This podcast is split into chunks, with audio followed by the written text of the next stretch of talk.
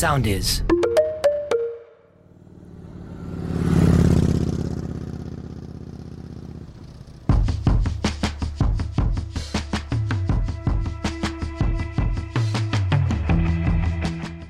Φίλες και φίλοι, γεια σας. Είμαι ο Λάζαρος Μαυράκης και τα τελευταία 24 χρόνια βάζω τις λέξεις σε σειρά, γράφοντας για ένα από τα πιο γοητευτικά αντικείμενα πάθους, τις μοτοσικλέτες. Ουσιαστικά γράφω, ζω και εξελίσσομαι μέσα από τις μοτοσικλέτες και αυτό ακριβώς θα μοιράζομαι μαζί με όλους εσάς, μέσα από τη σχέση που θα χτίζουμε σε κάθε επεισόδιο με τις μηχανουργίες.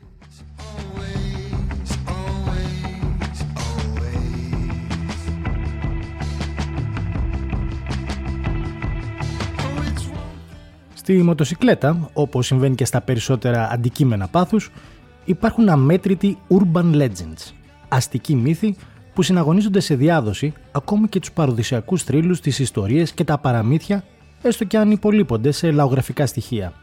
Δεν υπολείπονται όμως σε γραφικότητα, καθώς τροφοδοτούν ατέρμονες συζητήσεις καφενιακού επίπεδου, φτάνοντας στο σημείο να χαλάνε σπίτια και φιλίες, άντρες να κλαίνε, μοτοσυκλέτες να παροπλίζονται και άνθρωποι να κλείνονται πίσω από κάγκελα ψυχιατρίων, μαρσάροντας σε εικονικές διαδρομές από οράματα που προκαλούν τα ψυχοφάρμακα. Ένα από τα κυρίαρχα θέματα που σαρώνει στην κατηγορία των Urban Legends είναι τα ελαστικά. Και για να μην φτάσουμε να ακούγονται οι μηχανουργίες μόνο από τρόφιμους του δρομοκαίτιου, καλό θα είναι να αναλύσουμε όλα τα βασικά στοιχεία και δεδομένα που αφορούν τα ελαστικά των μοτοσυκλετών αυτόν τον μυστηριώδη άγνωστο.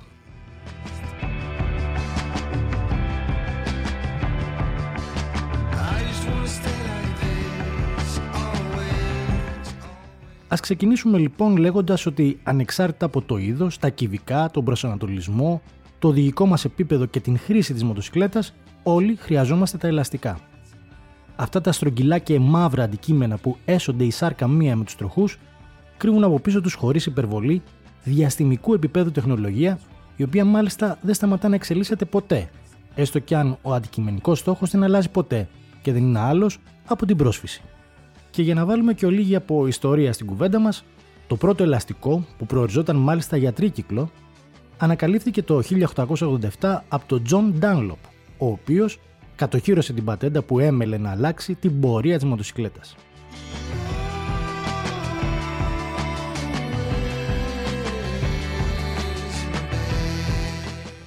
Τα πρώτα ελαστικά ήταν φτιαγμένα από φυσικό λάστιχο, αλλά πλέον τα ενία έχουν αναλάβει η χημεία και τα συνθετικά υλικά. Στις μοτοσυκλέτες, τα ελαστικά έχουν ένα πιο σύνδετο ρόλο σε σχέση με τα αυτοκίνητα, καθώς πέρα από το να προσφέρουν πρόσφυση για να επιταχύνουμε, να φρενάρουμε και να στρίψουμε, συμβάλλουν και κατά ένα ποσοστό στη λειτουργία της ανάρτησης, στην απορρόφηση δηλαδή ανομαλίων του δρόμου, βοηθώντας σημαντικά το έργο του αμορτισέρ και του μπροστινού συστήματος. Πριν καν μάλιστα κληθούν αυτά τα περιφερειακά εξαρτήματα να δουλέψουν, τα ελαστικά έχουν ήδη αρχίσει την πρώτη φάση της απόσβεσης. Επιπλέον, έτσι, για να γίνει και λίγο πιο δύσκολο το έργο τους, τα ελαστικά θα πρέπει να αποδίδουν το ίδιο καλά και με ασφάλεια σε όλες τις συνθήκες. Στο κρύο, στη ζέστη, στο στεγνό, στη βροχή, ακόμη και στις ακραίες εκφάνσεις αυτών των φαινομένων.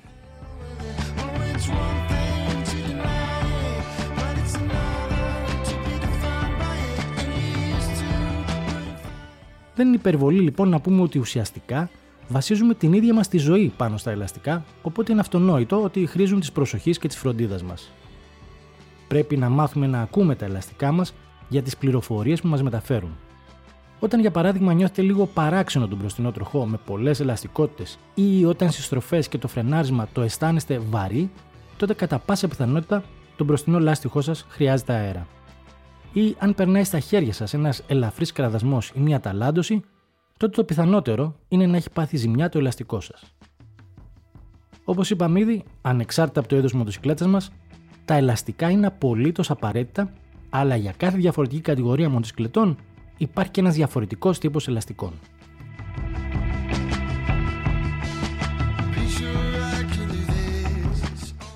Ένας βασικός διαχωρισμός είναι μεταξύ των συμβατικών και των λεγόμενων radial ελαστικών που έχει να κάνει με τον τρόπο κατασκευής του σκελετού.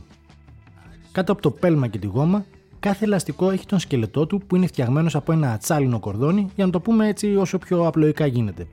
Ο τρόπος λοιπόν που έχει τυλιχτεί το κορδόνι είναι που καθορίζει και τον τύπο του ελαστικού. Στα συμβατικά το κορδόνι είναι τυλιγμένο διαγώνια προς την περίμετρο, ενώ στα radial είναι τυλιγμένο κάθετα προς την επιφάνεια του ελαστικού σε γωνία 90 μοιρών. Αυτό προσφέρει διαφορετικά δυναμικά χαρακτηριστικά στο ελαστικό που έχουν να κάνουν με τη φθορά, τη συμπεριφορά και την αντίσταση κατά την κύληση ή το φρενάρισμα.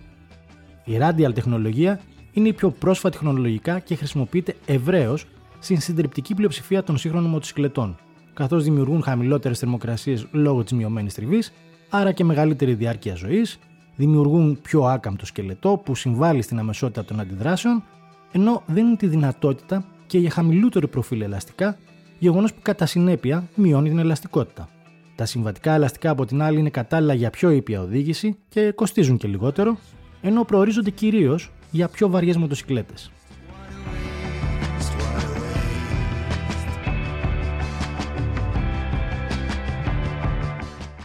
Και περνάμε τώρα στο πιο σημαντικό κομμάτι των ελαστικών που δεν είναι άλλο από τη γόμα, την επίστρωση δηλαδή του πέλματος. Η βασική της δομή βασίζεται σε οργανικές ενώσεις, πράγμα που σημαίνει ότι έχουμε να κάνουμε με έναν ζωντανό σε εισαγωγικά οργανισμό που μπορεί να αλλοιωθεί και να επηρεαστεί η σύνθεσή του.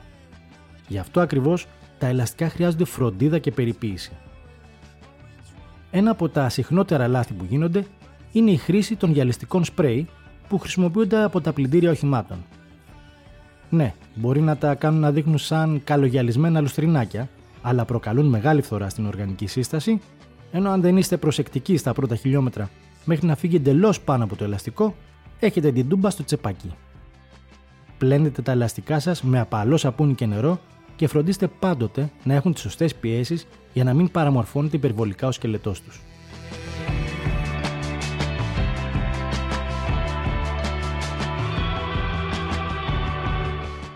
Σε ό,τι αφορά λοιπόν τις γόμες και την χάραξη, υπάρχουν πολλές επιλογές για να ταιριάξουν με τις ανάγκες σας, αλλά και με το οδηγικό σας στυλ.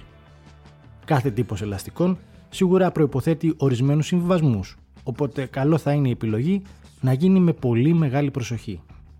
Σε γενικές γραμμές, όσο πιο πολλά τα κούνια, τα εξογκώματα που έχουν τα ελαστικά και όχι τα 12 πόντα που φαντάζεστε, έχει ένα ελαστικό, τόσο πιο κατάλληλο είναι για το χώμα αλλά φθήρεται πολύ πιο εύκολα στην άσφαλτο και δεν προσφέρει ιδιαίτερη πρόσφυση σε βρεγμένο οδόστρωμα. Υπάρχουν ελαστικά που προορίζονται για τις λεγόμενες adventure μοτοσυκλέτες ή τα μεγάλα ονόφαν προτιμάτε, που προσφέρουν μια αναλογία χρήσης σε άσφαλτο και χώμα που κυμαίνεται από το 90-10 έως και το 50-50.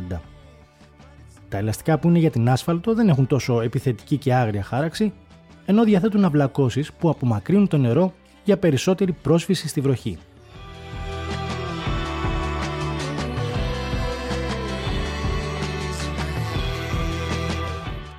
Εδώ θα πρέπει να επισημάνουμε όμως και ένα ακόμη τραγικό λάθος που κάνουν αρκετοί, κυρίως λόγω μιας καταστροφικής άγνοιας έχει να κάνει με την τοποθέτηση αγωνιστικών ελαστικών για το δρόμο.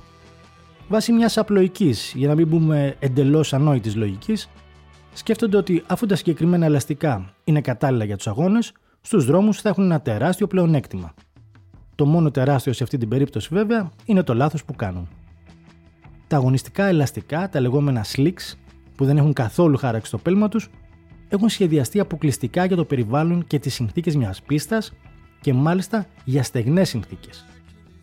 Επειδή μέσα σε μια πίστα αναπτύσσονται μεγαλύτερες ταχύτητες για ώρα σε σύγκριση με τον δρόμο, η θερμοκρασία τους ανεβαίνει γρήγορα και η σύσταση της γόμας τους δεν χρειάζεται το πυρίτιο. Τι σημαίνει αυτό; Σημαίνει ότι όταν χρησιμοποιηθούν στο δρόμο δεν θα φτάσουν ποτέ σε κατάλληλη θερμοκρασία λειτουργίας με αποτέλεσμα να προσφέρουν ουσιαστικά μηδενική πρόσφυση, ενώ η έλλειψη χάραξης και αυλακώσεων σημαίνει ότι μόλις πατήσουν όχι σε βρεγμένη άσφαλτο, αλλά σε απλή υγρασία, θα ξαπλώσουν τη μοτοσυκλέτα σας πιο γρήγορα και από μπουνιά του Mike Tyson.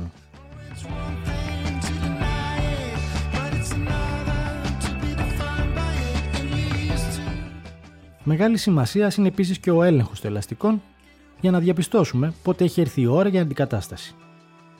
Μια σαφής ένδειξη είναι η αλλαγή του σχήματος του πίσω ελαστικού που τίνει να γίνει τετράγωνο όπως το κιλό που ήταν.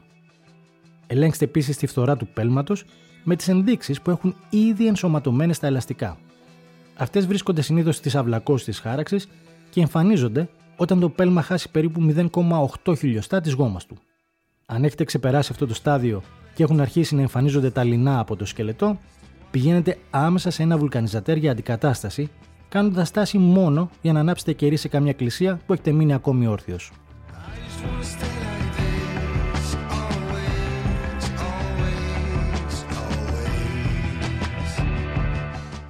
Και κάπου εδώ ερχόμαστε να εξηγήσουμε όλες αυτές τις ενδείξεις και τα νούμερα που αναγράφονται πάνω στο πλαϊνό τμήμα, το λεγόμενο προφίλ του ελαστικού, έτσι ώστε να γνωρίζετε τα πάντα για το ελαστικό που φοράει η μοτοσυκλέτα σας, αλλά και για το καινούριο που πρόκειται να αγοράσετε. Το πρώτο πράγμα που αναγράφεται πέρα από τη μάρκα και τον τύπο είναι η διάσταση του ελαστικού. Αυτή είναι τυπωμένη με νούμερα που χωρίζονται με μια διαγώνιο και παύλα. Για παράδειγμα 120, διαγώνιος 70, παύλα 17. Αυτό σημαίνει ότι μιλάμε για ένα λάστιχο που το πέλματο από άκρη άκρη είναι 120 χιλιοστά, το προφίλ, το πλαϊνό του τμήμα δηλαδή, έχει διάσταση αντίστοιχη με το 70% του πέλματος και η εσωτερική διάμετρος του ελαστικού είναι στις 17 ίντσες. Υπάρχουν επίσης γράμματα που υποδηλώνουν την ταχύτητα που μπορεί να διαχειριστεί το ελαστικό, όπως V, Z, H κλπ. Ενώ συνήθως υπάρχει και το γράμμα R που υποδηλώνει ότι πρόκειται για ένα radial ελαστικό.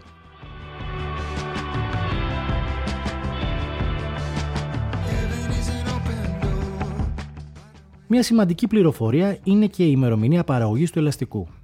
Αυτή αναγράφεται αμέσως μετά την ένδειξη DOT, που σημαίνει ότι έχει έγκριση για χρήση στο δρόμο και αποτελείται από τέσσερα ψηφία. Τα δύο πρώτα υποδεικνύουν την εβδομάδα και τα δύο τελευταία το έτος κατασκευής. Έτσι, όταν σε ένα λάστιχο δούμε την ένδειξη 3420, σημαίνει ότι έχει κατασκευαστεί την 34η εβδομάδα του 2020. Άλλο ένα σημαντικό σημείο όμως που πρέπει να χτυπήσουμε καμπανάκι είναι ακριβώς αυτό. Όπως είπαμε, τα ελαστικά είναι ένας ζωντανός οργανισμός, γι' αυτό και το πέρασμα του χρόνου, έστω και αν χρησιμοποιούνται ελάχιστα, αφήνει ανεξίτηλα σημάδια φθοράς πάνω τους. Όταν πάτε να αγοράσετε ένα ελαστικό, δείτε την ημερομηνία παραγωγής, γιατί είναι πολλές οι περιπτώσεις μοτοσυκλετιστών που αγόρασαν καινούργια ελαστικά που είχαν κατασκευαστεί έως και δύο χρόνια πριν την ημερομηνία αγοράς όσο και αν τα εργοστάσια ή οι αντιπρόσωποι φροντίζουν να φυλάνε το στόκ των ελαστικών σε προστατευμένες συνθήκες και ειδικές προθήκες για να μην είναι εκτεθειμένα στα στοιχεία της φύσης, η οργανική σύσταση της γόμας αλλάζει και δεν πρόκειται να έχει τα ίδια χαρακτηριστικά σε σχέση με όταν ήταν φρέσκο.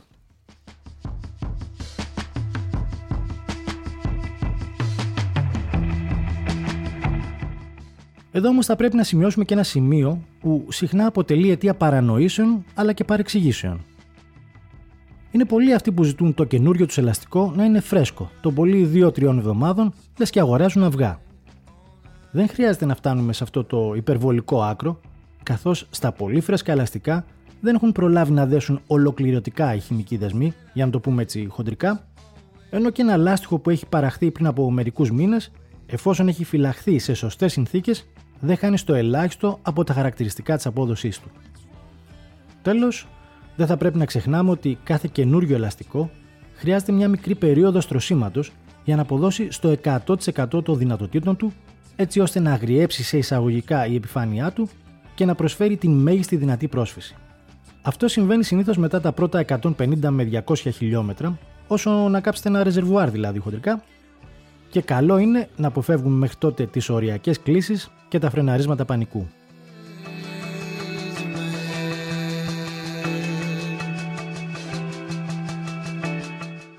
Εξάλλου, όπως είπαμε στην αρχή, τα ελαστικά θέλουν την προσοχή και τη φροντίδα μας για να αναπτύξουν μαζί μας έναν όχι ελαστικό, αλλά έναν ισχυρό δεσμό. Καλή συνέχεια και καλά χιλιόμετρα σε όλες και όλους σας.